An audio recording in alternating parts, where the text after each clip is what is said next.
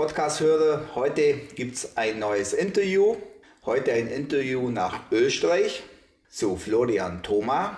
Und dahinter steckt folgendes: Häuser wie der Baum, Städte wie der Wald. Ja, was steckt denn da dahinter? Das wollen wir jetzt mal hören. Florian, grüß dich. Hallo Klaus, schönen Nachmittag. Ja, einen schönen Nachmittag haben wir jetzt kurz nach Ostern mit Schnee bei euch genauso. Ja, ja, schneit auch. Schneit auch, ja. Eigentlich wollen wir jetzt den Sommer. Florian, schön, dass du Zeit hast. Heute geht es um die Firma Thoma.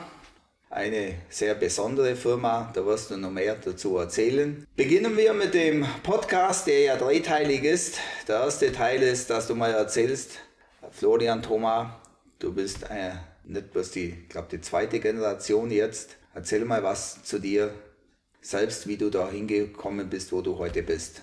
Florian, du bist dran. Danke, Klaus. Vielleicht fange ich einfach damit an, wo ich aufgewachsen bin, weil das hängt ja oft im Leben ein paar Mal damit zusammen, was man später auch macht.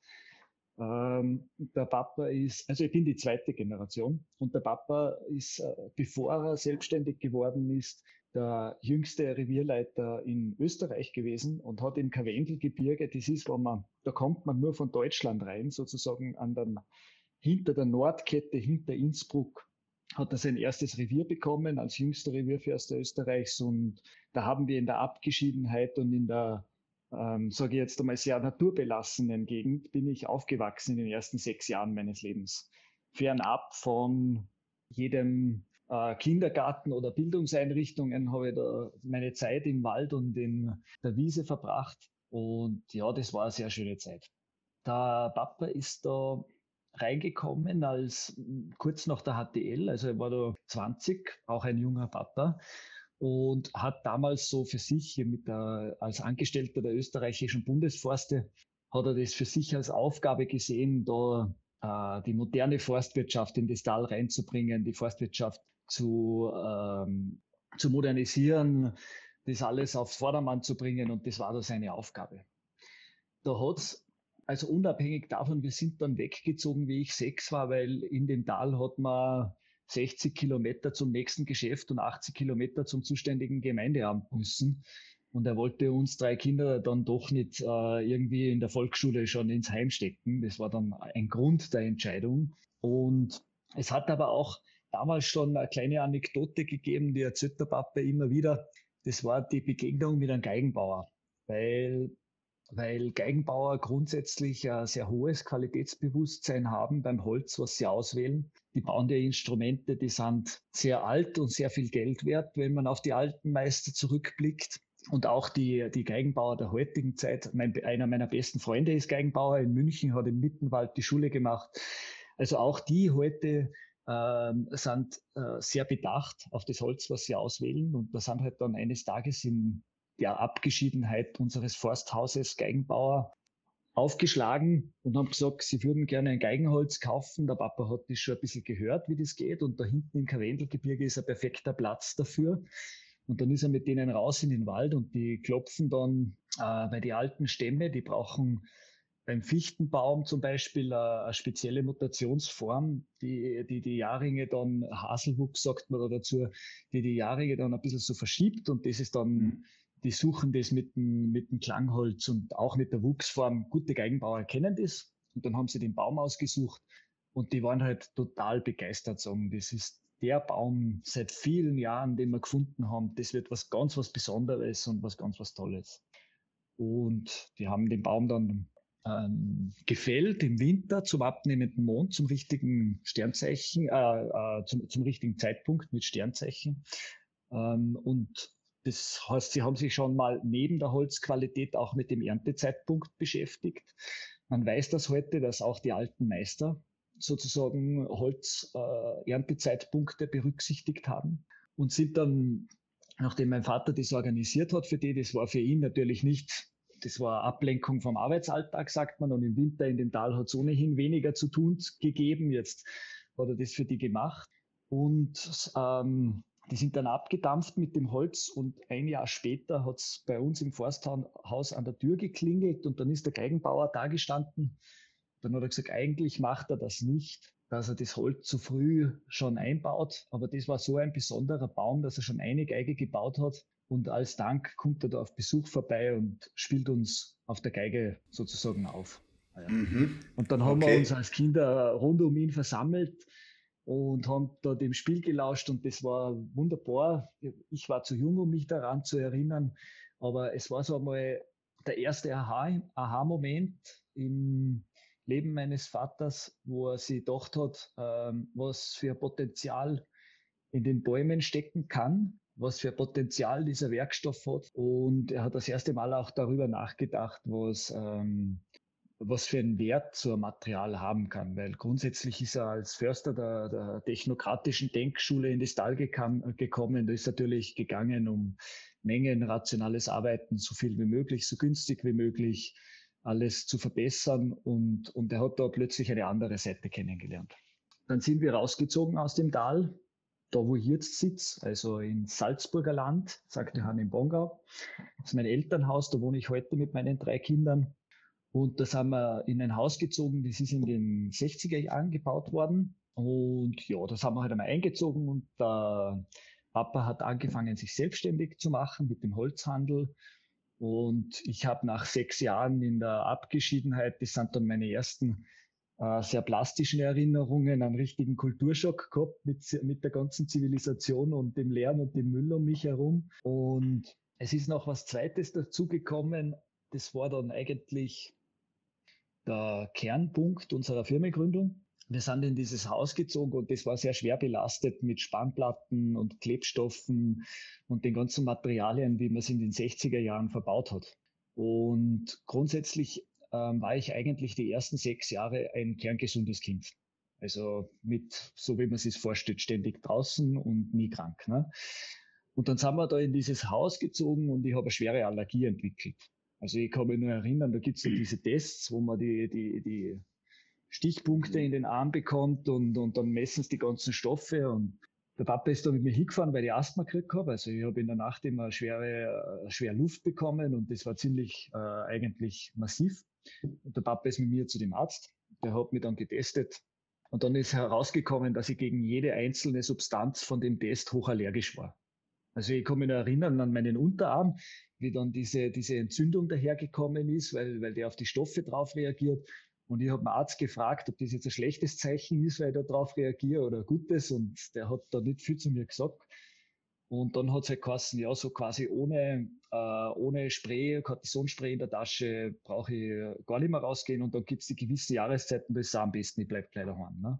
Und der Papa ist dann mit mir heimgefahren und die Mama hat gefragt, wie es gelaufen ist und er hat gesagt, na, nicht so tragisch. Aber es war auf jeden Fall eine schwierige Zeit und da war diese, diese, diese eine Nacht, die dann eigentlich dazu geführt hat, äh, sozusagen die, die, die, die Gründungssäule unseres Unternehmens ähm, wo ich im Bett gelegen bin und, und beim Asthma kann man ja nicht ausatmen und man hat immer das Gefühl, dass man erstickt und als siebenjähriges Kind versteht man das noch nicht so ganz. Und es kommt halt dann die Frage an meinen Vater, der in der Nacht dann neben mir gesessen ist, ähm, ob ich sterben muss. Und die Antwort meines Vaters war nah und er verspricht mir, er wird alles machen, dass es mir wieder besser geht. Und er hat dann angefangen nachzudenken, natürlich, dass das ein bisschen mit dem Umgebungswechsel zu tun gehabt hat. Und er hat dann angefangen, dass er äh, draufgekommen ist, Formaldehydbelastungen und so weiter in, in, im großen Stil, könnte ja sein, ne? weil von einem Blockhaus aus dem Tiroler Karwendelgebirge in ein baubiologisch einmal nicht sehr reflektiertes Haus der 60er Jahre äh, könnte ja zusammenhängen. Und dann war das der Gründungszeitpunkt und das ist sozusagen der Kernantrieb, der Herzenswunsch von uns dass wir Häuser bauen, die die Menschen nicht krank, sondern gesund machen. Mhm. Damit hat es begonnen. Und damit hat mein Vater dann äh, 93, glaube ich, war dann, hat es gestartet mit einem kleinen Büro und mit einem kleinen Sägewerk, ein, äh, eine Firma für Naturholzverarbeitung zu machen. Und mhm. das hat dann so ausgeschaut, dass wir im, im Sommer auf die Almen gekommen sind. Da ist mir immer sehr gut gegangen. Ich, ich habe diese Zeit geliebt, wenn ich gewusst habe, raus aus unserem Haus und drei Monate lang auf äh, 1000, 2000 Meter in der Natur sorgenfreie Nächte, sorgenfreie, sorgenfreies Leben in dieser Zeit. Und während wir dort waren, hat er dann immer zu Hause die ganzen Fußböden rausgerissen, die alle verklebt waren, hat die Möbel gewechselt und hat alles ausgetauscht mit unverklebtem Holz, was nicht lackiert war, was chemisch nicht kontaminiert war, hat das aufgebaut und hat parallel dazu eben ein kleines Sägewerk betrieben und ein Hobelwerk, wo wir dann angefangen haben, unsere ersten Naturholzsortimente, also Holz in seiner reinen Form ohne Chemie zu verarbeiten. Ja. Mhm. Und ähm, irgendwann, ja, wann war das? Ich glaube so mit zwölf in der Hauptschule bin ich dann genesen und habe dieses äh, Kapitel meiner Kindheitskrankheit hinter mir gelassen. Mhm. Aus welchen Gründen auch immer. Und ähm, ja, Holz als Werkstoff hat mich immer begleitet. Also wenn man in einem Familienbetrieb aufwächst, meine Eltern haben das sehr gut gemacht. Die haben die ganzen Geldsorgen, die junge Unternehmensgründer mit Hausverpfändung und wo bekommen wir nächste Woche das Geld für unsere Einkäufe her, die haben es von uns Kindern ferngehalten. Also mein Vater hat eigentlich äh, mein ganzes Jugendleben mit mir keine Sorgen, sondern nur die positiven Dinge seiner Arbeit geteilt. Mhm. Und so, und so habe ich einen, einen, einen sehr intensiven Bezug zum Werkstoff entwickelt, zum Holz entwickelt und habe dann eigentlich schon relativ früh in der Hauptschule, ich weiß jetzt nicht, wie das in Deutschland heißt, also bis zur achten Klasse, habe ich dann eigentlich für mich den Berufswunsch entdeckt, mit Holz zu arbeiten und ich wollte Tischler werden. Mhm. Das war so mein erster richtiger Berufswunsch und bin dann äh, in eine, Papa hat interveniert und hat gesagt, ich brauche noch Abi dazu und habe dann so eine gemischte Ausbildung gemacht, so eine duale. HTL heißt es in Österreich, habe dann äh, Tischler gelernt und habe aber auch äh, Architektur und Innenarchitektur und diese Themen mitgemacht. Bin draufgekommen, dass ich in der Theorie besser bin wie in der Praxis, obwohl ich heute noch ein großer Hobbyhandwerker vor dem Herrn bin. Und äh, bin dann ähm, noch sozialem Jahr bei der Rettung und, und Auslandsaufenthalt in Spanien ein Jahr mitarbeiten dort und einer kleinen Orientierungsphase dann nach Wien gegangen und habe da studiert auf der BOKU. Das ist eine Universität, wo in Österreich auch die ganzen Forstwirte ausgebildet werden und äh, alle Leute, die viel mit Umwelttechnik und, und nachhaltigen Ressourcen und, und sich solch, mit solchen Themen beschäftigen, die gehen da auf die Uni. Und ich habe gemacht Kulturtechnik und Wasserwirtschaft. Also Kulturtechnik ist ähm, Kanalbau, Straßenbau, äh, sehr, sehr ähm, bauingenieurorientiertes Studium, aber durch das, dass auf dieser Uni kombiniert mit diesen ganzen Natur, also forstwirtschaftlichen Studien, äh, dass da äh, hat total viel Botanik, Pflanzenkunde. Man hat eben auch gelernt, wie man einen Hang stabilisiert mit Weidenarten und die bepflanzt und eben nicht zu betoniert. Also das heißt, was mich mein ganzes Leben wirklich begleitet hat und was ich immer gewusst habe, seit diesen, seit diesen ersten prägenden sechs Jahren in dem Tal, das war sicher die, äh, die Verbundenheit, die tiefe Verbundenheit zur Natur. Mhm. Und immer der Wunsch, in meinem Berufsleben etwas zu machen, was diese Verbindung stärkt und herstellt, was mich diese Verbindung spüren lässt in meiner Arbeit. Also das ist, ich habe nicht immer gewusst, dass ich äh, zu Hause im elterlichen Betrieb einsteigen werde. Manchmal habe ich es gewusst, manchmal nicht. Das hat gewechselt. Aber es war immer ganz klar, dass es etwas sein muss, wo ich äh, mit, mit dem Leben zu tun habe. Mhm. Also ich bin jetzt zum Beispiel kein großer äh, Informatiker. Also es hat mit Lebensprozesse, das war mein Thema und Verbundenheit mit der Natur spüren. Und ja, wie das so ist, mit 25 ist dann der Beruf in den elterlichen Betrieb gekommen, die, äh, die, die, der Ruf in den elterlichen Betrieb. Und dann bin ich eingestiegen, habe äh, nur parallel Diplomarbeit fertig gemacht, Uni fertig gemacht. Das hat sich dann ein bisschen länger hingezogen, weil wenn man arbeiten beginnt, vergisst man dann, hat man dann nicht mehr so viele Möglichkeiten und ja, habe dann angefangen, mein erstes Projekt, was mir der Papa in der Firma gegeben hat, war Bauleitung in Moskau. Okay. die, die, die, Mama hat gesagt, sie lässt sich scheiden, wenn er das macht. Kurzum, ich bin eingestiegen und bin trotzdem gefahren. Geschieden sind sie auch nicht. Also ähm, war ein ziemlich steiler und interessanter, spannender Einstieg in den Holzbau. Und ja, wie es halt so ist, ich meine, ich habe mein ganzes Leben in Ferialarbeiten auf Baustellen gearbeitet, habe hab in, unseren, in unsere eigenen Werke gearbeitet, im Büro mitgeholfen, war bei Tischler, habe hab eigentlich immer mit dem Thema schon zu tun gehabt. Und wie es in Unternehmerfamilien so ist, also ähm, bei uns ist es natürlich auch am Wochenende und auch im Urlaub um die Arbeit gegangen. Also es ist jetzt nicht so, dass ich da dazugekommen bin und nicht gewusst habe, was passiert. Also ich war sehr gut darauf vorbereitet. Mhm. Und jetzt, jetzt bin ich seit, also wann bin ich dann Vollzeit, also wo ich Studium dann abgeschlossen habe, 2011 war es ungefähr, bin ich jetzt das zehnte Jahr bei uns in der Firma und habe dort auch meinen Weg zurückgelegt, habe mit dem Verkauf angefangen, Technik, Forschung und Entwicklung, klar von der Uni gekommen, waren das natürlich Themen, die für mich extrem spannend sind und bin jetzt mehr oder weniger Stand heute in der Geschäftsführung gelandet. Okay. Ja, das ist ähm, ein toller Werdeweg, äh, sehr emotional, Florian. Also dann kann ich das auch nachvollziehen. So diese Weg zum gesunden Haus, weil wenn natürlich das Kind dementsprechend belastet ist, ist es was anderes, wie wenn man sagt, jetzt baue ich gesunde Häuser einfach so. Äh, wenn man das natürlich so in dieser emotionalen Verbindung ist, ist das natürlich klar. Wahnsinn, toller Weg. So, und jetzt, jetzt sind wir im Jahre 2021, du bist in der Geschäftsführung.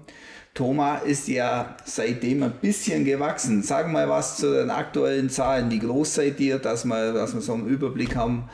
Ihr habt mehrere Werke. Äh, erzähl mir mal zum Ist schon was. Also ich würde da ein bisschen, ich würde da gerne ein bisschen ausholen und die Firmenentwicklung ja. beschreiben, weil dann ja. kann man das vielleicht ein bisschen besser verstehen, wie gleich mit Zahlen reinzugehen.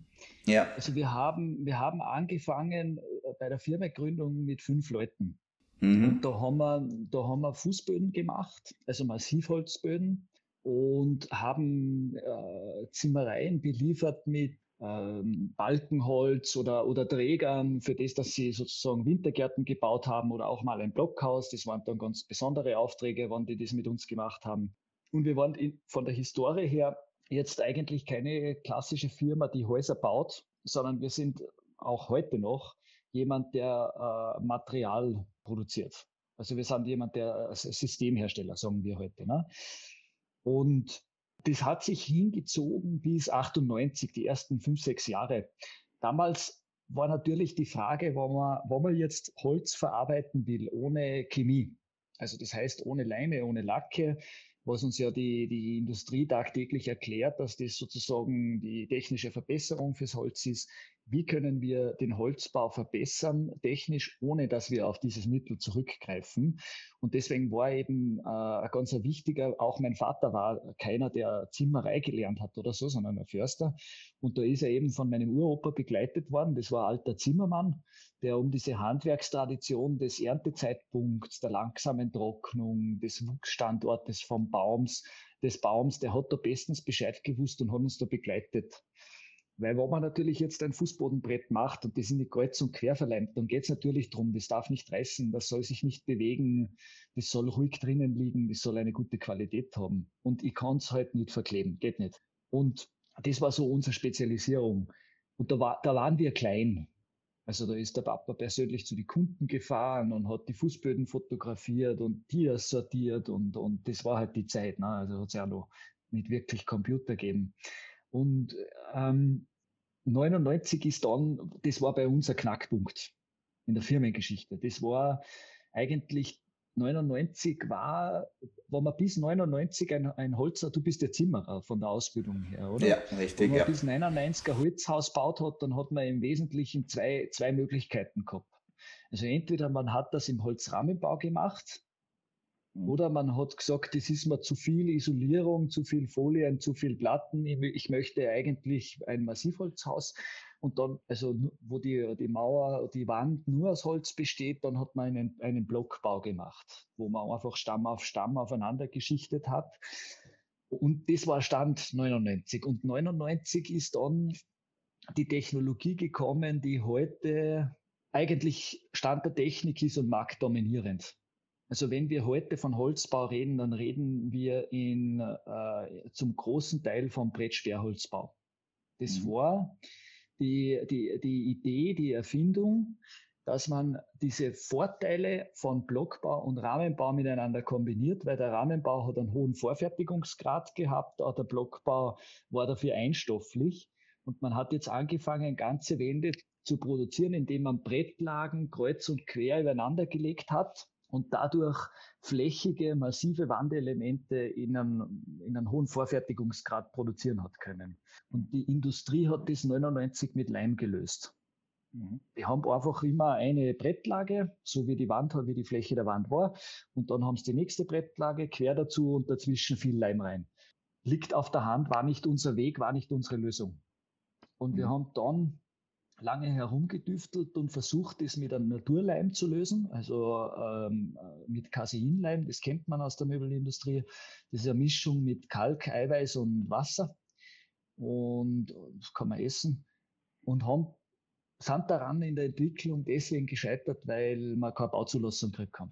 Also das war für uns als, als Unternehmen mit zehn Leuten einfach nicht möglich, auf EU-Ebene eine Bauzulassung zu erwirken. Da ist zum einen wahrscheinlich, könnte man jetzt sagen, auch kein ein, ein gewisser Riegel vorgeschoben worden, weil, die, weil die, die, die Klebstoffindustrie doch auch ihre Interessen vertritt. Und zum anderen war der ganze Prozess der Bauzulassung auf europäischer Ebene mit Langzeitversuchen, ob der Leim dann sie irgendwann einmal nur kriecht oder so, zu kompliziert und zu teuer. Und dann hatten wir die Idee, die Verbindung mechanisch zu lösen. Also wir haben da eigentlich zum zweiten Mal in der Firmengeschichte auf nichts Neues, sondern auf äh, doch über äh, altes Handwerkswissen zurückgegriffen und haben die Brettlagen, also wenn wir die Wand dann aufgelegt haben, bohren wir ein Loch durch die Wand das hat ungefähr zwei Zentimeter Durchmesser und da kommt dann ein Buchendübel rein. Die Buche ist ein hartes Holz, das heißt, der Dübel hat den Effekt wie ein Nagel, der im weichen Fichten-Tannenholz, aus dem die Wände sind. Und das hält bombastisch zusammen.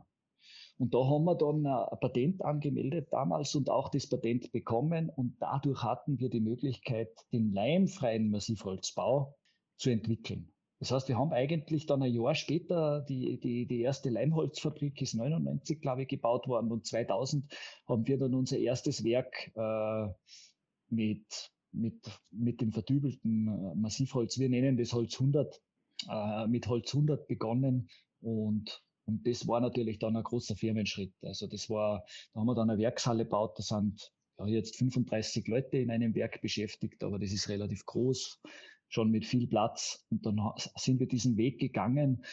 Und man kann eigentlich sagen, dass man seit, den, seit diesen letzten 20 Jahren die treibende Kraft in der Entwicklung am, am leimfreien Massivholzbausektor sind. Also total viele Firmen, die das jetzt auch machen, die haben sich an uns orientiert und, und die kennen wir alle. Und da hat es auch viele persönliche Kontakte gegeben. Das, das war das, was dann eigentlich uns von ich verkaufe ein oder zwei Häuser im Jahr und ein paar Fußböden zu einem Unternehmen entwickelt hat, wo wir heute stehen mit äh, 200 Einfamilienhäusern. Die Bausätze, gell, nicht falsch zu verstehen, wir machen ja keine Schlüsselfertighäuser. Die Bausätze für 200 Einfamilienhäuser plus die äh, größeren Projekte, die wir haben, mehrgeschossiger Wohnbau, Hotelbau, Krankenhäuser, Schulen, Kindergärten etc. Mhm. Also das ist jetzt ungefähr das Volumen. Wir haben ähm, also seit den 2000er, seit Beginn der 2000er Jahre sind wir jetzt gewachsen auf circa 130 Leute. Wir haben ähm, durch das, dass wir also wir haben zwei Produktionswerke für Holz 100, die, die unsere Bauteile machen und äh, ein Sägewerk, weil es uns sehr wichtig ist, dass wir diese Kontrolle über die Holzqualität behalten. Und wenn man sagt, man will wintergeschlagenes Holz und, und das soll auch zum abnehmenden Mond geerntet werden und so weiter, ist ein Sägewerk die einzige Möglichkeit, das umsetzen zu können. Ja, mhm. genau. Und so, so haben wir uns entwickelt. Und das ist halt auch das Spannende an dieser Entwicklung in den letzten 20 Jahren, wo man sagt, man entwickelt den leimfreien Massivholzbau sind halt dann zusätzlich zum gesunden Haus, zu dem, dass man äh, keine Leime und keine Lacke verwendet, dann auch noch viele weitere spannende Themen dazugekommen. Also wir, wir sehen heute, wenn wir heute in Projekten arbeiten, sehen wir, dass zum Beispiel eben dieser Verzicht auf Bauchemie noch viele weitere positive Effekte hat. Ja. Also am Anfang bleiben wir nun mal kurz beim Thema Gesundheit.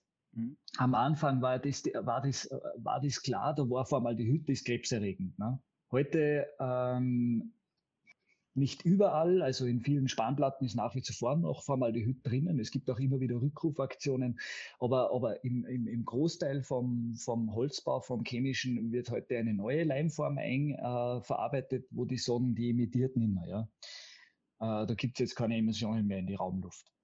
Wir haben aber dann äh, damals ähm, einen ganz interessanten und spannenden Wissenschaftler kennengelernt. Das war der Max Moser.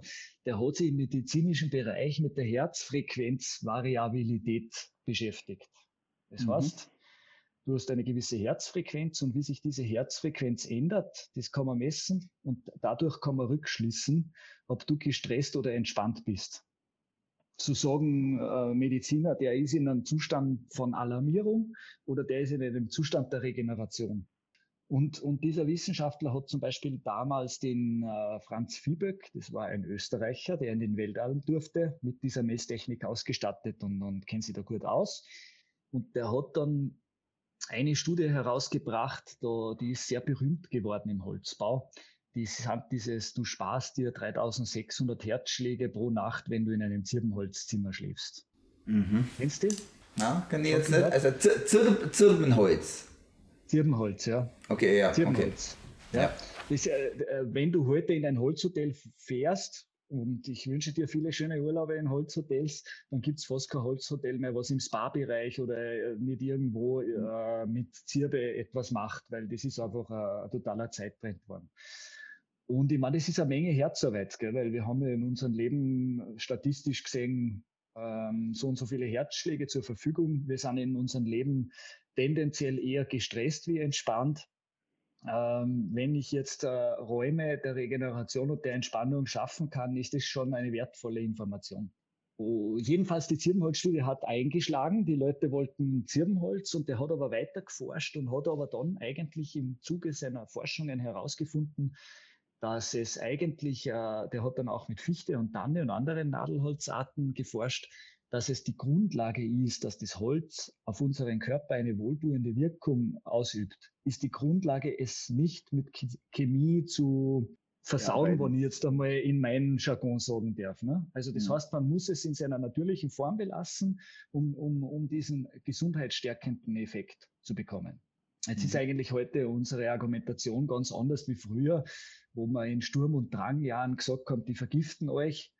Ähm, heute ist eigentlich äh, die Argumentationskette die, dass wir Räume schaffen wollen, in denen Leute äh, sich erholen können und gestärkt werden. Healing Environment ist eigentlich äh, in der Architektur und in, in der Gestaltung das moderne Wort. Da geht es natürlich auch um Licht, um, um Architektur, um Lärm und um diese Themen, aber auch die Materialitäten spielen eine ganz wichtige Rolle, dass das ein schlüssiges Konzept ist. Und ja, Klaus, eins kannst du mir glauben, Häuser, in denen man sich wohlfühlt, habe ich schon viel gesehen in meinem Leben. Okay. ja.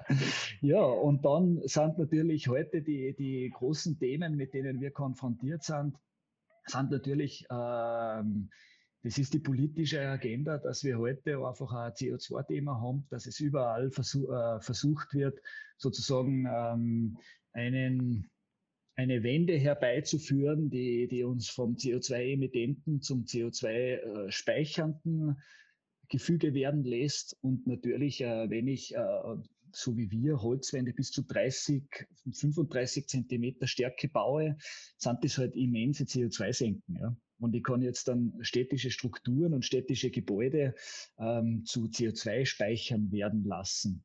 Was natürlich auch ähm, damit verbunden ist, man, man, man führe sich vor Augen, dass die Bauwirtschaft mit, mit ihren verketteten Prozessen bis zur Bereitstellung des Hauses mehr wie die Hälfte vom Energiebedarf der Menschheit benötigt und inklusive Transport und so weiter. Und dementsprechend mit Zementindustrie, äh, die mehr CO2 verursacht wie, wie äh, Flugverkehr und Schiffverkehr weltweit, also dass die, dass die Bauindustrie natürlich da ganz dringend nach Lösungen sucht. Und das spüren wir halt heute auch, also dass der, der Umweltgedanke sozusagen ähm, immer wichtiger wird. Ja? Und auch für junge Leute, die, die zu uns kommen und sagen, ja, äh, die, äh, ähm, früher war es vor allem die Gesundheit bei den Leuten, die mit uns gebaut haben, wahrscheinlich auch, weil wir es am stärksten kommuniziert haben, aber auch äh, Menschen mit ähm, Umweltantrieb sind gerne bei uns. Es ist auch, es ist ja, CO2 alleine ist zu wenig. Wenn ich sage, ich erhöhe nur den Holzanteil in den Häusern, dann ist es eigentlich zu wenig, weil wenn ich nicht das Ende vom Lied mitdenke, wenn ich, nicht, wenn ich mir keine Gedanken darüber mache, wie ein Haus am Ende vom Nutz Nutzungszyklus entsorgt werden kann oder nicht entsorgt wird, sondern wieder in Rohstoffkreisläufe reinkommt, dann habe ich keine Antwort auf die Frage gegeben. Mhm, mhm. also auf die Frage, wie können wir CO2 im Bausektor vermeiden? Ja. Mhm. Und ich kann auch den Wald nicht als unendliche Rohstoffquelle sehen, sondern es ist einfach notwendig, dass wir in Kreislaufkonzepten zu denken beginnen. Und jetzt ist, jetzt ist schon so, dass das ist ja jedem klar, der ein Handy hat. Ich bin aufgewachsen, die ersten Handys, die am Markt gekommen sind, ich kenne sie alle von meiner Generation. Und es ist ein Unterschied in der Reparierbarkeit der Handys einfach geworden durch die Verklebung. Und so ist es mhm. im Holzbau und im Bauwesen, wo man eine Isolierung draufpickt auf die Wände, Wärmedämmverbundsysteme. Es ist überall so, dass, dass ich echte Kreislaufkonzepte nur dann äh, ermöglichen kann, wenn ich nicht verklebe. Und da ist natürlich die mechanische Verbindung auch ein Riesenthema. Und, und, und die dritte, also jetzt haben wir über Gesundheit und, und, und über, über zukunftsfähiges Bauen, das Wort nachhaltig mag ich nicht, über zukunftsfähiges Bauen gesprochen. Die dritte Säule, die, die wir stark verfolgen in unserer aktuellen Firmenentwicklung, ist die, dass wir auch sagen, okay, wir haben den Herstellungsprozess gut gestaltet, wir haben äh, den, den End of Life, den am Ende des Lebenszyklusprozess gut gestaltet. Wir müssen natürlich auch den Betrieb der Gebäude betrachten.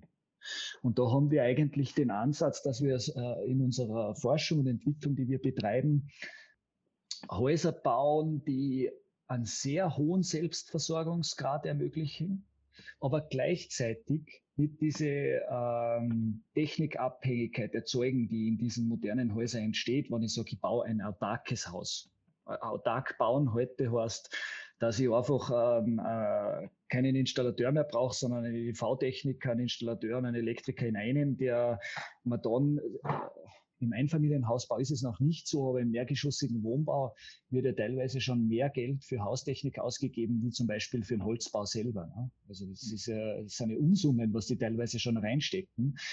Und wir haben halt in den letzten 20 Jahren die Erfahrung gemacht, wo man äh, mit dicke Holzwände baut, also nicht mit 10 Zentimeter Holzwände, das ist zu wenig. Aber sobald man mit 25, 30 Zentimeter baut, dann haben diese Hol nur Holz als Baustoff hat die Möglichkeit, dass sie Wärme speichert, also dass sie, dass sie viel Energie äh, behalten kann und dass sie die Wärmeenergie schlecht leitet. Weil entweder ich habe Beton, der speichert viel Wärme, aber, aber lässt alles durchgehen, oder ich habe eben einen Dämmstoff, der kann nichts speichern und dämmt dafür. Mhm. Und, und das ist eine, äh, eine hervorragende Eigenschaft, wenn ich dann mit dicke Holzwände baue, wo dieser Effekt dann auch wirklich zu tragen kommt, dass in den Häusern überhaupt keine Spitzen mehr vorhanden sind. Mhm. Also wenn du zum Beispiel, wenn du zum Beispiel in, in in einem, in einem super top gedämmten Haus wohnst, äh, 20 Zentimeter Styropor, keine Masse, und draußen ist ein Kälteeinbruch, dann muss deine Heizung in dem Haus sofort dagegen steuern, damit sie das, die, die, die, die Raumtemperatur konstant hält. Im, also sofort haben wir simuliert 72 Stunden, drei Tage, hast du sofort äh, 0 Grad auf der Innenoberfläche der, der Wand. Obwohl das ein tolles U-Wert hat, das Haus. Und dasselbe würdest du, würdest du dasselbe mit einer dicken Holzwand machen dann brauchst du statt 72 Stunden 777 Stunden, ein Monat, bis auf der Innenseite friert, wenn du nicht heizt. Mhm. Das ist sozusagen mir selber U-Wert. Das ist diese Zeitverzögerung, die entsteht. Und deswegen gibt es in unseren Häusern keine Heiz- und Kühlastspitzen. Und wir sind eben draufgekommen, wo wir den auch Standards auslegen, äh, Energieausweisberechnung und, und NF, wie in Deutschland heißt, dass wir eigentlich jedes Mal zwischen 30 und 50 Prozent übers Ziel hinausschießen. Mhm. Mit, der, mhm. mit, der, mit dem ganzen Energiebedarf. Und die, diese Technik verfeinern wir. Also wir, wir, wir, wir entwickeln das, weil wir halt auch, das ist auch eine Alleinstellung von uns ein bisschen, wir sagen, wir verlassen uns ganz und gar auf das Holz in der Wand, in der thermischen Gebäudehülle. Wir wollen dicke Wände bauen, die eigentlich alle Funktionen, alle Ansprüche an Komfort, Raumklima, Umweltschutz, Gesundheit und so weiter, das soll ein Baustoff erfüllen. Weil ich muss kompliziert machen, kann es ein jeder und einfach machen können es nicht viele. Ne? Also das mhm. heißt, wir müssen äh, Lösungen finden, die einfach sind, die, so, die auch jemand versteht, der noch nie in seinem Leben einen Hausplan in den Händen hält. Und ja, und so schaffen wir heute Autarkie gerade. Äh, zum Beispiel entwickeln wir gerade als, als erste Firma, also du siehst, wir sind sehr forschungsgetrieben. Mhm. Ja? Ähm, entwickeln wir heute als erste Firma äh, die, die weltweit erste Bauteilaktivierung in Massivholz. Bauteilaktivierung kennt man aus Beton, da ist Wasser in der Betondecke und man nützt sich die Masse des Betons, um, um ganz kleine Heizungen zu bauen, die die ganze Energie stetig in die Betondecke reinladen, mhm. aber, aber sozusagen nie groß raufsteuern müssen.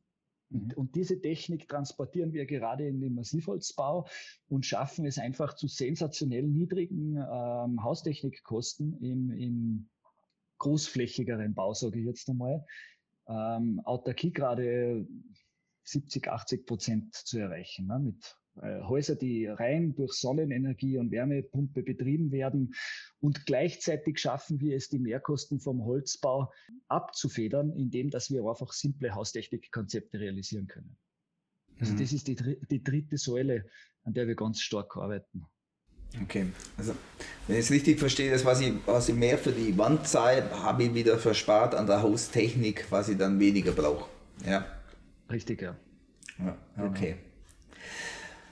Ja, hochinteressant. Florian, ich könnte jetzt stundenlang zuhören. Ja? Also zum Thema Zirbenholz äh, möchte ich dir eins sagen. Äh, das ist schon der erste Einstieg. Ich habe gerade dieses Jahr zu Weihnachten dreimal durchschraten, wer da äh, Inspirator war, äh, Zirbenkissen verschenkt. Ja? Äh, meinen Kindern, die äh, zwei Jahre ausgezogen sind, damit sie schon mal den Duft im Schlafzimmer haben. Das, das ist das eine zum Thema Zirbenholz. Das andere habt ihr natürlich ein geniales äh, äh, auch Marketinginstrument. Das ist euer Buch oder das Buch, was geschrieben wurde. Ja, das habe ich meiner Frau gegeben. Ich weiß noch vor Jahren.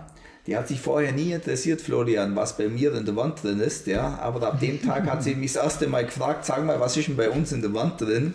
Und ähm, dann war für mich auch klar, und wenn wir wieder ein Haus bauen, dann schaut sie jetzt auf den Wandaufbau und äh, achtet darauf, was da auch drin ist. Also das hat einmal sehr positiv äh, eingeschlagen, zumindest marketingtechnisch. Ja. Also das wäre vielleicht auch meine nächste Frage. Ich meine, ich höre das ja, wenn ihr so einen Vortrag haltet.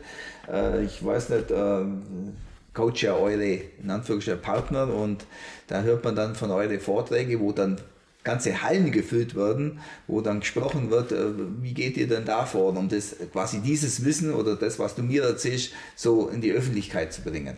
Wie ist denn euer Marketingkonzept? Ja, Klaus, unser Marketingkonzept ist es, für Marketing kein Geld auszugeben. Ja. Sehr zum Leidwesen unserer Marketingabteilung. Ja. Aber es ist ja so, schau, es ist ja so, da, wie, wie, wir, wie wir das erste Buch geschrieben haben, wie mein Vater das erste Buch geschrieben hat, ja. hat er zwei Meinungen gehabt. Und eine Meinung war, lieber Erwin, das war unser Anwalt, sein Anwalt damals, er hat gesagt, lieber Erwin, Jetzt hast du dir dieses ganze Wissen um das Mondholz, um den Erntezeitpunkt, das hast du dir alles mühsam zusammenklamüsert und hast dadurch jetzt einen Vorteil. Bist du wahnsinnig, ein Buch zu schreiben? Mhm. Du, das ist jetzt dann äh, in, in, in der Denke unserer Wirtschaftsordnung, ist das jetzt sozusagen ein äh, Vorteil. Du musst es nutzen und vergiss es, schreib kein Buch. Mhm. Und auf der anderen Seite ähm, hat es diese Stimmen gegeben, die äh, richtigerweise sagen, erst in Kooperation, erst in Zusammenarbeit, erst indem man Dinge mit anderen Menschen teilt, können neue Dinge und Dynamiken entstehen.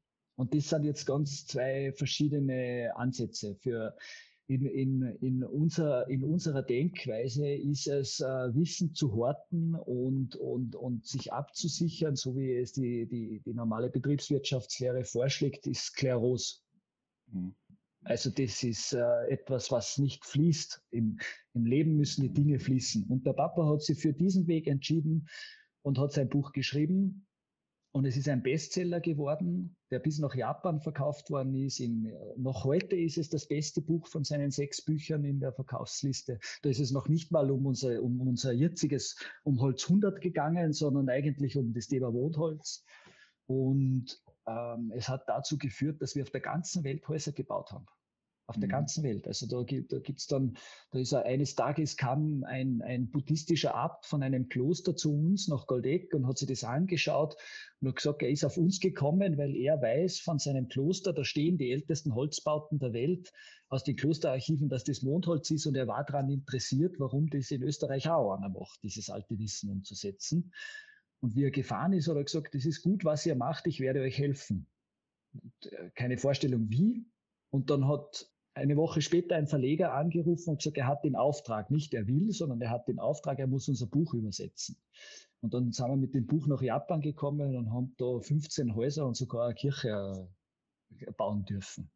Wahnsinn. Wahnsinn. Und, und, das, und das ist das, was wir erfahren haben, wenn man sich diesem Naturgesetz des Lebens unterordnet, dass man sagt, die Dinge müssen fließen. Und äh, ich glaube, das große Geheimnis von meinem Vater, wenn er auf der Bühne steht, ist genau das, dass er keinem Konzept folgt und äh, keinem äh, vorbereiteten äh, Schema, sondern dass er authenti authentisch ist, dass er die Dinge, die ihn wirklich antreiben, äh, natürlich rhetorisch auch, äh, wenn man 50 Vorträge im Jahr macht, kann man das irgendwann, aber dass er einfach äh, die Dinge relativ gut und verständlich und leicht zugänglich erklären kann und die kennen aus sein Herz und das spüren die Menschen. Es ist bei uns und, und wie man vielleicht jetzt im Interview erklärt haben, wir sind sehr forschungs- und entwicklungsgetrieben. Auch für mich ist es eine innere Überzeugung, dass wenn ich einen Profit zu meinem äh, Inhalt mache, dass ich zu meinem Ziel das reine Profitgeld ist Werkzeug, da braucht man nicht drüber denken und man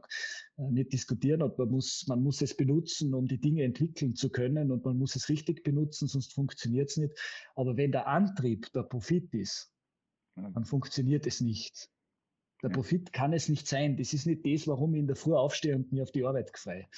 Und, und, und, und äh, unser Antrieb war es immer zu transformieren. Äh, qualitativ und nicht quantitativ zu denken, ist uns wichtiger. Äh, äh, Anstöße, Denkanstöße, Dinge in Bewegung zu bringen. Das sind auch unsere Bauherren, die uns, die uns begleitet haben in diesen 20 Jahren. Das waren auch Leute, die das verstanden haben und, und sich entschieden haben, mit uns diese Projekte zu machen, die, also wir haben total viel nicht nur in Universitäten gelernt, sondern Learning by Doing, weil einfach Bauherren gesagt haben, geil, ich baue das erste Haus der Welt ohne Heizung auf 1500 äh, Meter Seehöhe in der Schweiz. Oder da waren Bauherren, die sagen, ja, ihr habt so hier einen mehrgeschossigen Wohnbau gemacht, aber ich mache das mit euch, weil ich weiß, dass das funktioniert, muss man einfach haben. Ne? Mhm. Und mhm. Und deswegen äh, denke ich, äh, dass, dass ein, ein Konzept bei der Kommunikation und im Marketing, also ein ausgearbeitetes Konzept von einer Werbeagentur, eigentlich ein Graus ist. Mhm. Hat mir bis heute auch noch nie eines gefallen, was ich gesehen habe. Mhm. Also mein zwei Grundsätze äh, stecken da dahinter, wo ich auch voll dahinter stehe. Ähm, der heißt, der erste ist das Verschenke dein Wissen, die Leute kaufen dein Können. Das macht dein Vater. Okay, mhm. weil am Ende hat er, verschenkt er das Wissen, aber wie es dann geht, da braucht, da braucht er dann schon das spezifische Wissen. Ja. Und der zweite Grundsatz ist der aus der Betriebswirtschaftslehre, wo ich genau äh, auch bei dir bin, wo ich auch immer sage, Nutzenmaximierung vor Gewinnmaximierung. Weil wenn ihr, wenn ihr den Nutzen erhöht, kommt automatisch der Gewinn. Fertig, äh, dann passt ja. Und dann, äh, da brauche ich nicht nur nachschauen. Und wenn ich den Nutzen erhöhe, und das macht ihr ja für den Menschen, dann habe ich auch den, dementsprechend das wirtschaftliche Gut. Sehr gut, also das ähm, passt soweit. Das heißt, äh, die Vorträge, also auf das wollte ich hinaus, die Vorträge, die kommen ja sehr gut an bei euch. Der Vater hält die Vorträge dann für den einzelnen Partner. Aber jetzt muss man nochmal zurück den Partner, das hast du noch nicht so vielleicht richtig erklärt. Sag mal, wie seid ihr aufgestellt? Ihr seid Systemhersteller. Wer sind denn deine Partner, wenn du immer vom Partner redest? Oder wie wird man Partner? Ja. weil das ja, war jetzt noch, noch nicht so klar so wie unsere Bauherren sind auch extrem wichtige Begleiter unsere Partner, so wie wir das nennen. Das ist äh, bei uns wahrscheinlich äh, eher einzigartig im, im Vertriebssystem. Also wir haben auch ein Vertriebssystem, so ist es ja nicht. Und ähm, die Dinge funktionieren viel besser, wenn man kooperiert. Also Einzel, die Zeit der Einzelkämpfer, glaube ich, ist zum großen Teil vorbei. Ich bin in, äh, der Überzeugung, dass man in, in, in Netzwerken und in guten Kooperationen viel mehr bewegen kann. Und ähm, auch bei uns ist es immer wieder diese Entscheidung, sollen wir jetzt dann Projekte als Generalunternehmer komplett abwickeln, sollen wir diese Strukturen aufbauen, was machen wir, was können wir, wo ist unser Kern? Und unser Kern ist es eben darin, dass wir sagen, wir entwickeln Holz 100. Also wir schauen, dass der Massivholzbau mit allen seinen Anforderungen fit für den Markt ist, dass wir das Werkzeug, wie du es vorher gerade gesagt hast, in der Hand haben, um es rauszubringen. Und jetzt entsteht natürlich hinten ein Riesenvakuum. Wer baut jetzt die Häuser für mich, wenn ich aus Bauherrensicht spreche? Und da haben wir uns für äh, ein exklusives Vertriebssystem entschieden. Also wir haben gesagt, weil wir selber so hohe Ansprüche haben auf die Qualität der Häuser und weil diese Ansprüche nur erfüllt werden können, wenn man ähm, das Gesamtkonzept stimmig gestaltet und nicht nur sagt, ich habe jetzt eine Holzwand und dann beim Rest kann ich schweinigeln auf Österreichisch, wie ich will. Ne? Äh, das würde nicht funktionieren. Und deswegen haben wir gesagt, äh, wir suchen uns handverlesen Betriebe aus, mit denen wir zusammenarbeiten.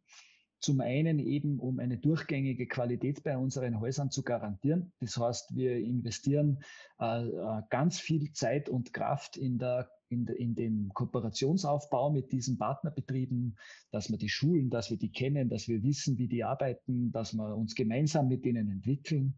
Und die verkaufen draußen unsere Häuser für uns, beraten die Bauherren, machen Projektentwicklungen, kennen unser System, weil sie ja von uns geschult sind und gehen vor allem mit uns auch den ideologischen Weg.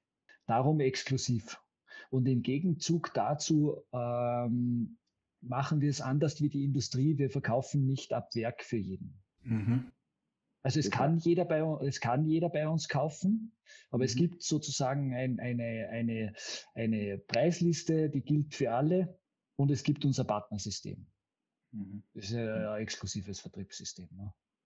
Okay, also sehr und, und, und die machen, die machen das dann für uns und, und da haben wir sehr gute Erfahrungen. Wir haben dadurch, also das ist ja, von ihr Hausbau, ist es ein Unterschied, ob ich in einer Firmenzentrale 800 Kilometer entfernt fahre und meinen Vertrag unterschreibe, wenn ich es genau nehme, sonst halt im Fertigteilhaus park bei einem anonymen Verkäufer, oder ob ich im Ort eine gut eingesessene, gestandene Firma habe, die mich vom Anfang bis zum Ende durchbegleitet, bei all meinen Sorgen 500 Meter vor der Haustüre entfernt ist.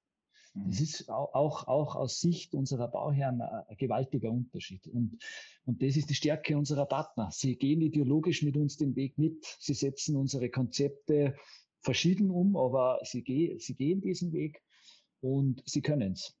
Mhm. Und äh, in unserem Netzwerk sind mittlerweile eben, wir haben angefangen mit fünf, sechs Partnerbetrieben 2005. Also wir haben die ersten fünf, sechs Jahre äh, selber verkauft dann haben es auch Zimmerer aufgestellt. Und, und mittlerweile betreuen wir 120 Partnerbetriebe in, der, in Deutschland, Österreich und der Schweiz.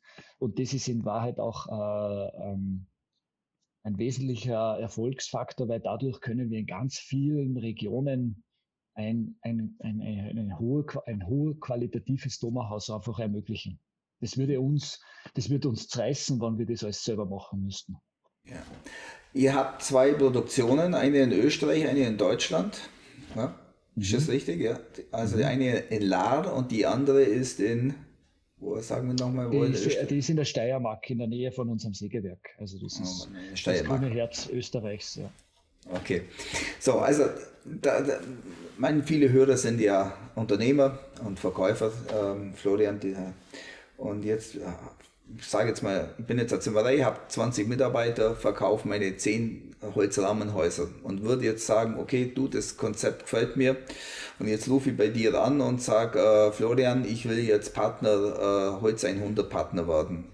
Äh, kann ich das parallel zu meinen Holzrahmenhäusern verkaufen oder wie, wie siehst du das oder soll ich jetzt nur noch Thoma-Häuser verkaufen?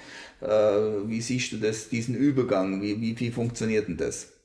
Also, ich meine, grundsätzlich ähm, muss man sagen, sind die erfolgreichsten Partner bei uns im Netzwerk. Also äh, unsere Partner machen vor allem Einfamilienhausbau, weil ob bei einer gewissen Größenordnung, wenn es mehrgeschossiger Wohnbau oder so äh, ist, gibt es dann eben direktere Vergabestrukturen und, und andere Bauabwicklungen. Aber die erfolgreichen Partner im Einfamilienhausbau in unserem Netzwerk konzentrieren sich auf ein Thema.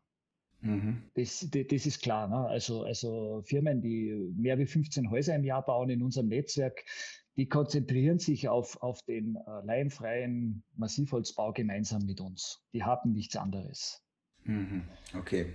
Und es gibt natürlich auch andere Firmen und wir sind da jetzt äh, aufgeschlossen. Das hängt einfach davon ab, wie man die Partnerschaft leben kann. Ja, also wir haben dann, man lernt sich kennen, man spricht miteinander, man schaut, ob man ideologisch zusammenpasst. Und es ist mir klar, wenn ich jetzt der Zimmerer bin, der die Personalverantwortung für 15 Leute hat, dass ich dann nicht von heute auf morgen sagen, ich schlage alle anderen Aufträge aus. Das ist für mich nachvollziehbar, würde ich auch nicht machen. Und deswegen ist es, sehen wir das als unsere Aufgabe, dass wenn wir eine Partnerschaft mit jemandem eingehen, mit dem wir sagen, da passt's, schon zwischenmenschlich. Und da kann man sich vorstellen, dass man einen gemeinsamen Weg geht. Und das wollen beide Seiten. Sehen wir es als unsere Aufgabe, uns gemeinsam dahin zu entwickeln, dass, dass er das Potenzial erkennt, dass er nur mit uns arbeiten kann, wenn er das möchte. Aber wir sehen das nicht als Voraussetzung zu Beginn. Hm, hm. Klar, muss ja irgendwo einen Übergang geben und natürlich ja. auch äh, der Zimmerer in der Region muss natürlich äh, seine Kunden davon überzeugen und da muss er natürlich auch zuerst mal beginnen und die ersten Häuser bauen, damit er natürlich äh, die Kunden vor Ort äh, euch kennenlernt als, als Firma, als Produkt, ja, als Holzeinkunde Produkt. Ja. Genau, okay, gut.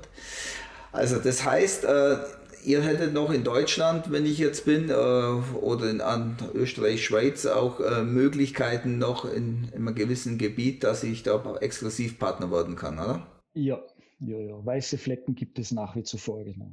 Nach wie vor, okay. Mhm. Und äh, aber wenn's äh, wenn ich ein, ein, Partner werde, dann kriege ich da ein exklusives Gebiet. Wie muss ich mir das vorstellen? Also wir, wir grenzen jetzt, wir haben das früher mal gemacht mit Postleitzahlenverwaltung aber äh, alles, das ist in Bürokratie ausgeartet. Mhm. Mhm. Also wir, wir versuchen, die Gebiete sinnvoll einzuteilen, Empfehlungen sinnvoll zu verteilen. Wir haben eben einen Außendienst, den liebenswürdigen Herrn Felix, der dir deine Kissen besorgt hat. Ja. Aber dann nicht, nicht mehr so lange dabei ist, ja. Äh, genau. Und, und die, die pflegen engen Kontakt, die wissen, äh, wie die Anfragen in der Region verteilt werden. Ähm, und, und da versuchen wir schon, das so zu klären, dass es da keine Streitigkeiten gibt. Aber mhm. ich, äh, ich hüte mich davor, irgendwelche Postleitzahlen aufzuschreiben in Partnerverträgen. Also das ist für mich, es muss passen. Ja. Wenn wir einen neuen Partner installieren in einer Region, wo jetzt in der Nähe auch andere schon sind, da werden Vorgespräche mit den anderen geführt, mit dem Partner. Da schaut man, ob der sozusagen ähm, dass es da keinen Streit gibt. Und das schaffen wir bis heute ziemlich gut. Okay. Florian, was natürlich den einen oder anderen interessiert, ich meine, äh, ich bin ja selber Zimmerer und deswegen verstehe ich das jetzt, jetzt kaufe ich das erste Haus. Ähm, wie funktioniert das jetzt mit der Arbeitsvorbereitung? Wie, wie, wie, wie ist das dann miteinander verwogen? Macht ihr die? Äh, hilft da jemand beim ersten Aufbauen? Äh, wie, wie funktioniert das? Ich muss ja das verstehen. Ich glaube, das der Haus aufzustellen ist ja dann auch was Neues für einen Partner, oder? Wie kann, oder ist das ganz einfach? Ihr sagt, da gibt es einen Verlegeplan von der Wände, links, rechts und jetzt geht es weiter. Soll ich es jetzt für jemanden erklären, der ein Haus bauen will oder für jemanden, der als Partner ein erstes Projekt mit umsetzen will? Ich glaube eher für einen Partner, weil ich habe ja mehr den, in Anführungsstrichen, den, den Betrieb, äh, der mich hört, als ein Endkunde, der hört weniger diesen Podcast. Ja, okay. Grundsätzlich ist es so, dass unsere Partner für uns, äh, die kennen unsere Planungsabläufe natürlich. Wir beginnen unsere Arbeit bei der Detailplanung. Das heißt, wann, wann Architektur abgeschlossen ist, wann ähm, die Technik abgeschlossen ist, die Statik eingearbeitet ist. Wo wir Hilfestellung leisten, ist, dass wir technische Projektentwicklungen machen, wie Statik, Schallschutz, wenn notwendig, eher nicht im Einfamilienhausbereich. Und wenn wir dann diese Detailpläne bekommen, manchmal sind es auch keine so guten Detailpläne, aber wenn wir sie bekommen, dann arbeiten wir mit Dietrichs. Das ist jedem Zimmermann in Deutschland ein Begriff. Holzbausoftware, ne? mit der ja. wir dann sozusagen das Gebäude dreidimensional modellieren und unsere einzelnen Wände rauszeichnen mit allen Fräsungen, äh, Elektroleitungen, vorgebohrten Schrauben, die wir haben. Also wir haben einen sehr hohen Vorfertigungsgrad, eher unüblich für Massivholz.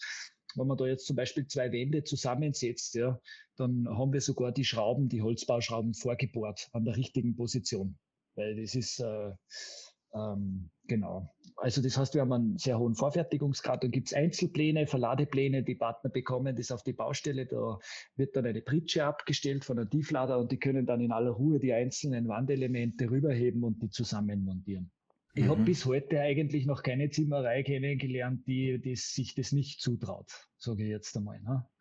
Also äh, funktioniert. Wenn ein Zimmerer schon mal mit Brettsperrholz gearbeitet hat, in welcher Form auch immer, dann klappt es. Allerdings äh, haben wir nicht nur Zimmerer in unserem Partnernetzwerk, sondern wir sind ja auch aufgeschlossen. Ähm, wenn jemand jetzt dann noch nicht so da, da, das Holzbaunetzwerk hat, gibt es viele Möglichkeiten. Entweder wir helfen uns gegenseitig im Netzwerk, wo wir wieder beim Thema Kooperation sind, dass jemand bei der Montage für jemanden aushilft. Oder wenn er sich das selbst entwickeln will und eben die Infrastruktur dazu aufbauen will, gibt es natürlich dann Schulungen, Hilfestellung, Richtmeister, jemand, der auf die Baustelle kommt. Okay, also diese Hilfestellung gibt es auch. Ja, und es gibt auch die Hilfestellung, dass ich sage, ich bin jetzt in, also wir haben zum Beispiel in Polen, in Deutschland sind es eher Zimmererbetriebe, in Polen haben wir einen Architekten als Partner. Und, und, und, und wenn so jemand dann ein Haus umsetzen will, und bauen will, dann kann er natürlich auch auf, auf einen Partner von unserem Netzwerk zurückgreifen und die Montage von Holz 100 und Holzbauarbeiten auch vergeben. Ist ja grundsätzlich spricht ja nichts dagegen. Ne? Ja. Jetzt muss ich vielleicht noch einen Hinweis geben, Florian, weil ich kenne ja eure Partner, ich schule ja die, ja, sowohl Österreich und Deutschland. Es gibt aber den einen oder anderen, das ist jetzt auch sehr besonders, der aus dem Massiv Mauerwerksbereich kommt, ja, also der ein oder andere Maurer, wo das jetzt dazu nimmt, ich meine, massiv Wand, massiv Holz, ja. Baumeister, ja. Äh, ja, Baumeister sagt ihr in Österreich dazu, ja, ja bei uns sind es die Massivbauer. Da habt ihr auch den ein oder anderen Partner, der mit euch zusammenarbeitet, ja, das ist ja auch, äh, glaube äh, besonders oder einzigartig, oder? Einer unserer besten und langjährigsten Partner, das ist der Thomas Buchner. In, ja. Ja, Garmisch-Partenkirchen in der Nähe. Und der hat äh, eine Baumeisterfirma übernommen und hat gesagt, so kann es mit dem Ziegelbau nicht mehr weitergehen. Und baut eigentlich, ja, das war, ich glaube, der war unser, unser erster Partner, den wir gehabt haben. Und baut ganz erfolgreich jedes Jahr über 15 Häuser und, und hat noch seine, seine, seine Maurerabteilung in seiner Baufirma. Aber es ist jetzt mehr oder weniger eine Zimmerei. Die Maurer machen sozusagen die Arbeiten, die, die, die dazugehören. Aber der Hauptanteil ist jetzt Holzbau. Und ja, ich meine, äh, jeder, jeder Baumeister kann eine Zimmerei eben, das ist immer die Frage, was will man fremd vergeben, was will ich machen? Ähm, am Ende des Tages interessiert es ja die Kunden, im Normalfall, ich meine, das hängt immer davon ab, wo man ist. Im ländlichen Gebiet wollen auch viele Kunden Einzelgewerke vergeben. Aber ich glaube, wir machen schon die Erfahrung in unserem, bei, bei die Leute, die ein Domahaus bauen, machen wir eher die Erfahrung, dass die sagen, ich lerne einen Partner kennen, weiß, dass ich dem vertrauen kann, dass ich da ein, ein durchgängiges Konzept bekomme. Und also die Leute bei uns sind sehr sensibel. Wir kriegen ganz oft auch Rückmeldungen, die sind ganz kritisch. Gell? Wenn jetzt der Partner zum Beispiel da ein Domahaus verkaufen will und die gehen da rein und dann stehen die Plastikfenster im Eingang. Das sind so Themen, da kriegen wir schnell einmal eine auf die Finger klopft, klopft von unserer Kundschaft. Zu wem habt ihr mir denn da geschickt? Ne?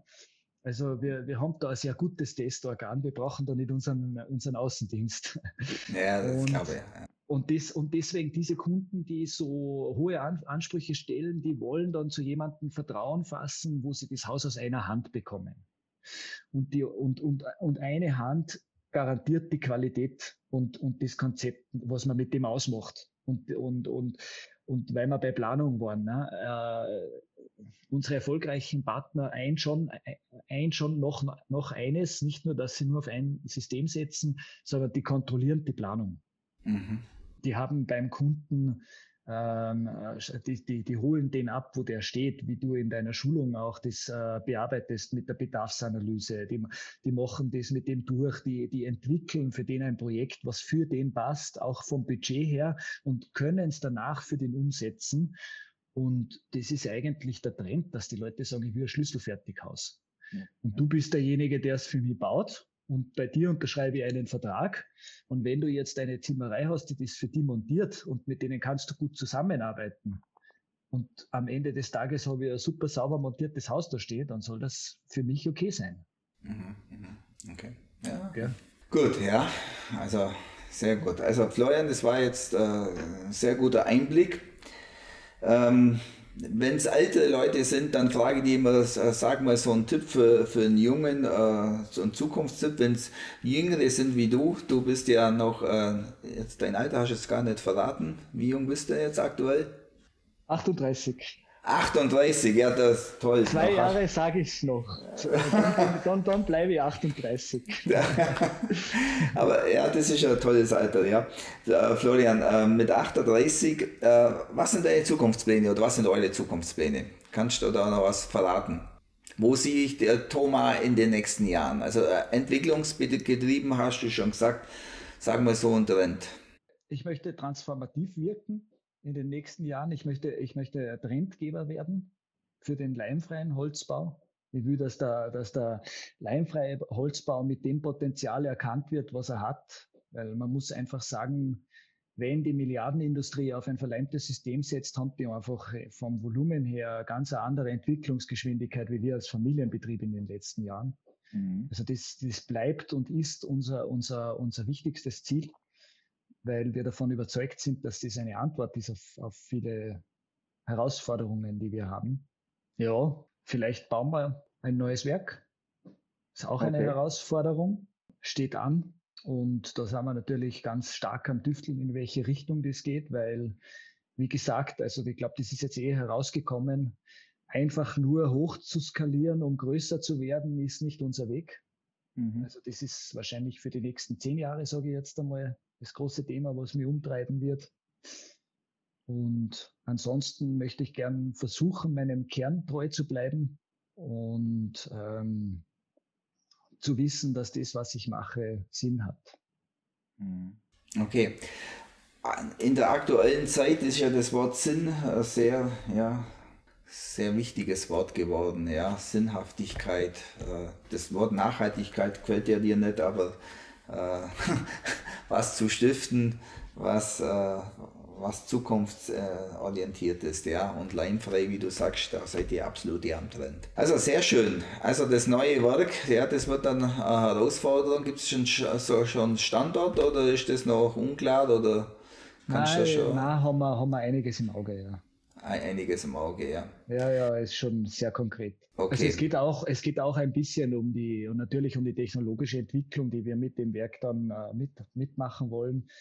Ähm, ich glaube, für mich persönlich, das ist jetzt natürlich, ähm, das ist jetzt gar kein über ungelegte Eier, muss man auch dazu sagen. Aber für mich persönlich ist es äh, ganz wichtig, dass äh, Rückbaukonzepte und modulare Baukonzepte äh, nicht nur von Theoretikern auf der Uni besprochen werden, sondern auf der, in der Praxis wirklich umsetzungsfähig gelebt werden. Das heißt, wenn ich einen Wohnbau mache oder ein, auch nur ein Haus, dass wir in ein Zeitalter des Bauwesens eintreten, wo ich Bauteile aus diesem Haus wieder herausnehmen kann und als Ganzes ohne, ohne Wertverlust, ohne irgendwas wiederverwenden kann, muss beginnen, in, in Rastersystemen zu denken. Ich muss zerlegbare Knotenpunkte gestalten.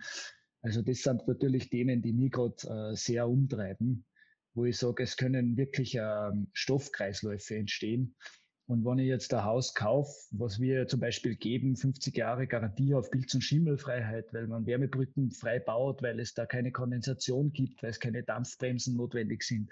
Also wenn ich jetzt schon einen Baustoff habe, der äh, nicht kaputt gehen kann, wenn ich ihn richtig behandle, wenn er nicht nass wird, dann ist auch naheliegend, dass dieser Baustoff, wenn man das Haus nicht mehr benötigt, umfunktioniert oder äh, etwas, eine starke Änderung hat, dass man den dann wieder gleich sofort ganz unkompliziert in neue Stoffkreisläufe einbringen kann. Mhm. Und das ist so ein Thema, was mich ein bisschen umtreibt gerade in, in den Entwicklungsideen. Okay. Und das heißt, systematisiertes Bauen wäre eine spannende Herausforderung für die Zukunft. Okay, systematisiertes Bauen. Wir haben Losgröße 1 ne, bei jedem Projekt. Und jedes Haus, was wir bauen, ist immer wieder ein Prototyp. Jedes Mal. Kostenunsicherheit, alles immer von vorne. Du weißt nie, was daherkommt. Und würdest du, äh, würdest du ein, ein attraktives System haben, das ich schon als Planungswerkzeug den Leuten in die Hand gebe, dann habe ich ja quasi beim Entwurf schon Echtzeitkosten. Mhm. Zum Beispiel. Mhm. Interessante Ansätze, sehr interessant, Florian. Ja. Florian, vielen Dank. Wenn ich jetzt auf die Uhr schaue, Wahnsinn, wir haben über eine Stunde. Das äh, eigentlich du, schneidest das, ja, du schneidest noch ein bisschen was aus. da brauchen wir nichts mehr rausschneiden, das passt alles soweit. Florian, vielen, vielen Dank für das, dass du dir Zeit genommen hast. Und äh, ich freue mich, ja, dass ich da auch ein Teil davon sein darf. Und ich wünsche dir viel Erfolg. Dann viel Erfolg bei den nächsten Projekten und viel Erfolg dann beim Projekt äh, Werksneubau. Dankeschön. Ciao, Florian. Klaus, ich danke dir für dein Interesse und dass du mir die Möglichkeit gegeben hast, da bei deinem Podcast mitzuwirken und wir sehen uns wieder.